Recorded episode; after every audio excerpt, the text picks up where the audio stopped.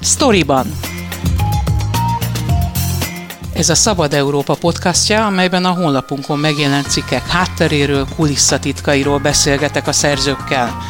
Mivel kollégákról van szó, kérem nézzék el nekem, hogy tegeződni fogunk. Én Fazekas Pálma vagyok, tartsanak velem és munkatársaimmal.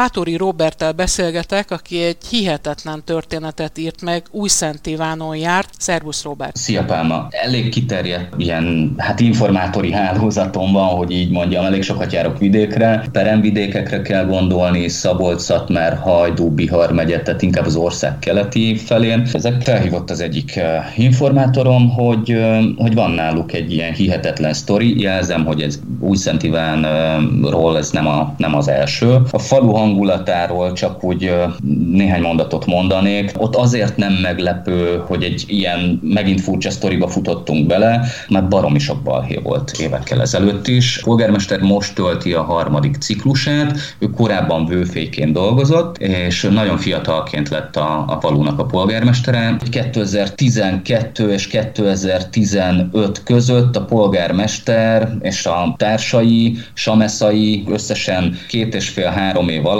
400 fantom lakossal gyarapították a, ennek a kisfalunak a lélekszámát, és hát 2015-ben elindult a rendőrségi nyomozás, illetve utána a bírósági eljárás, de annyira hosszan tartott ez az egész, hogy végül is csak 2019 nyarának az elején mondta ki azt a bíróság, hogy itt valóban bűncselekmény történt, és a polgármester például jogerősen elítélték. Vox turizmus miatt betelepített fiktív lakosok ügye miatt, csak hát annyi a Bibi a sztori, akkoriban, hogy nem tiltották el a, a közügyektől, így 2019 őszén újraindult a polgármesteri székért, és hát be is zsebelte, el is vitte, úgyhogy megint ő a, a polgármester a harmadik ciklusát tölt, és tehát arról mi is írtunk talán októberben, hogy 2019-ben egy Hollandiából a családjához hazatérő vendégmunkás Újszent Iváni bement a NAV-hoz, kikérte a papírjait, és azon látta, hogy ő négy évvel azelőtt az Újszent Iváni önkormányzatnál közmunkásként dolgozott hónapokat, úgy, hogy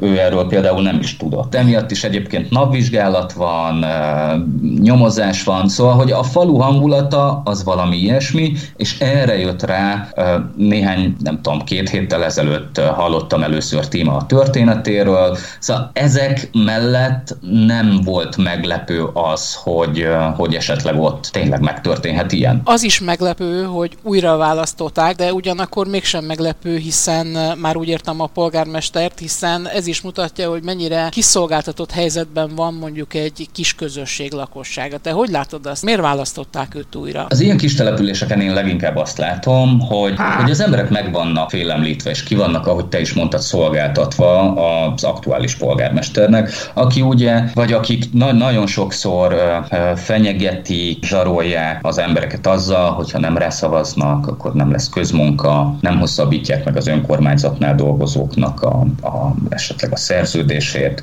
ha nem őt választják meg, akkor teljesen más világ lesz itt. Ezeken a településeken valljuk be, hogy olyan sok más munka lehetőség nincs. És így van ezzel új Szent is, bármennyire is kecsegtető közelségben van Szeged. Ugyanez egy fejlődő kis település, de, de én azt látom és azt érzem, hogy, hogy annak ellenére, hogy ennyi ügy folyik az önkormányzat, illetve a polgármester ellen, nagyon sokan függnek attól, hogy, hogy őt most elítélik, vagy sem. Az emberek félnek, és emiatt nem nagyon mernek megszólalni. Leginkább azok szoktak beszélni a sajtóval, nyilatkozni nekem is, akiknek már abszolút nincs veszteni valójuk, és így volt ezzel téma is. Igen, hiszen a cikkből kiderül, hogy eh, már elköltözött erről a településről. Mi történt egészen pontosan? Ez egyébként mindenki számára rejté, tehát az önkormányzatnál dolgozók, illetve az önkormányzat testületi tagjai sem tudják azt, hogy mi történhetett itt a, a polgármester, illetve Tíma között. Amit én biztosan tudok, hogy Tíma 2013-ban költözött oda, akkor még a férjével és az öt gyerekével, a férjével időközben elváltak, ők maradtak ebben a az önkormányzati házban, havonta 28 ezer forintot kellett érte fizetni,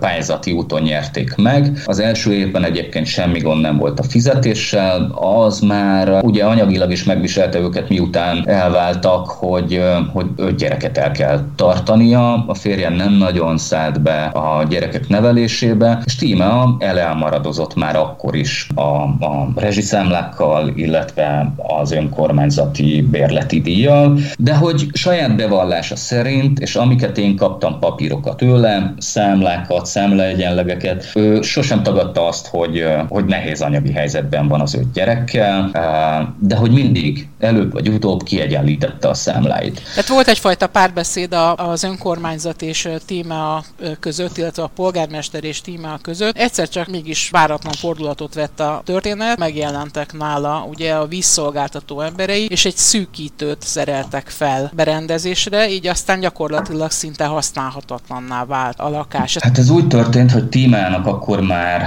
azt hiszem, hogy másfél éve nem volt az önkormányzattal élő jogviszonya, szerződése erre a házra akár ki is lakoltathatták volna őket normális úton, módon, de valamiért ez nem történt meg. Tíme még akkor is fizette a bérleti díjat. 2020 novemberében, október végén egyszer csak megjelentek a visszolgáltatónak az emberei, bekopogtak, mondták, hogy elzárják a vizet. Tíme mondta, hogy oké, okay, rendben, akkor zárják el a vizet, hiszen tudta, hogy elmaradásban van. Másnap befizette a tartozását, ez egészen pontosan 155 ezer forint volt. Jött a visszolgáltató, szolgáltató, és visszakapcsolták a vizet. Csak hogy M. Tímának a, a viszonya a polgármesterrel addigra már olyan, olyan, hát olyan embertelen uh, uh, szintre süllyed, hogy a polgármester pontosan tudta azt, hogy Tímánál elzárták a vizet, és állítólag legalábbis nekünk írásban ezt nyilatkozta a polgármester, hogy onnan vette az ötletet, tehát magától, a, a, tehát látva azt, hogy felhelyezték a vízszűkítőt, úgy döntött, mint polgármester, polgármester, hogy az elmaradásai miatt, illetve azért, mert nincs élő szerződése ezzel az asszonynal, a polgármester úgy döntött, hogy szankcióként elintézi azt a vízszolgáltatónál, hogy hiába nincs témának ebben a pillanatban tartozása a vízszolgáltató felé, de valahogy elérte azt, hogy mégiscsak megint zárják el a vizet. Ezt kérheti egy polgármester egy szolgáltatótól, hogy ki áll szerződésben tulajdonképpen a szolgáltatóval az önkormányzat, vagy pedig téma? Az önkormányzat áll. Ez biztos biztosan tudom, hogy az önkormányzat áll az Alföldvíz ZRT-vel um, szerződésben, viszont akkor sem tehet ilyet uh, jogilag egy polgármester, és senki, tehát egyetlen egy tulajdonos sem, akinek uh, a lakásában bérlők laknak, nem záradhatja el a vizet akkor, ha, ha nincs tartozása. Ugye a polgármester a gondos gazda szempontjaira hivatkozik, azt mondja, hogy ő csak az önkormányzati vagyont véde ezzel a lépéssel, és meg akarta akadályozni, hogy hogy újabb tartozást halmozzon föl a bérlő. Én megkérdeztem három ügyvédet, és mind a hárman azt mondták, hogy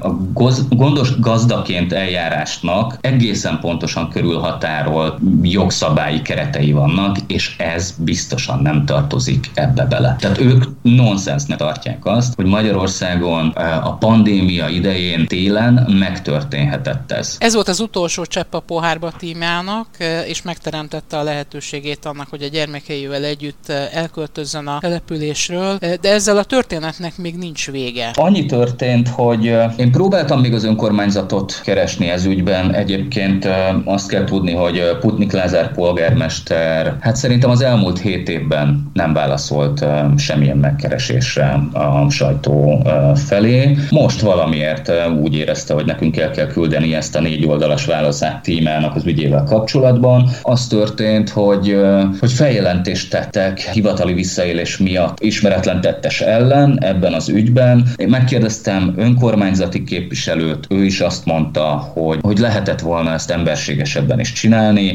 Rengeteg sansza volt a polgármesternek arra, hogy ezt jogilag, normálisan, tiszta keretek között lerendezzék az asszonyjal, és akár el is küldhette volna a házból, kommunikáció, tehát hogy, hogy, hogy lehetett volna ezt normálisan. Ők azt mondták egyébként három önkormányzat önkormányzati képviselővel beszéltem, hogy ők nem is hallottak téma történetéről hivatalosan. A polgármester soha nem beszélt arról, hogy itt milyen problémák állhatnak fenn a nővel szemben, de hát azt mondták, hogy aki ilyet tesz télvíz idején, novemberben, hogy elzárat egy egyedülálló családanyára, aki kiskorú gyerekekkel van abban a házban a vizet, annak nincs lelke. Bátori Robertel beszéltem a Szabad Európa újságírójával, aki egy új Szent Iváni történetet mesélt el. A folytatást elolvashatják az oldalunkon. Köszönöm szépen! Köszönöm!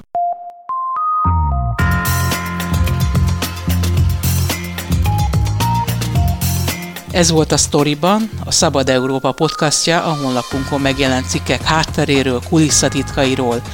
Én Fazekas Pálma vagyok, köszönöm figyelmüket munkatársaim nevében is.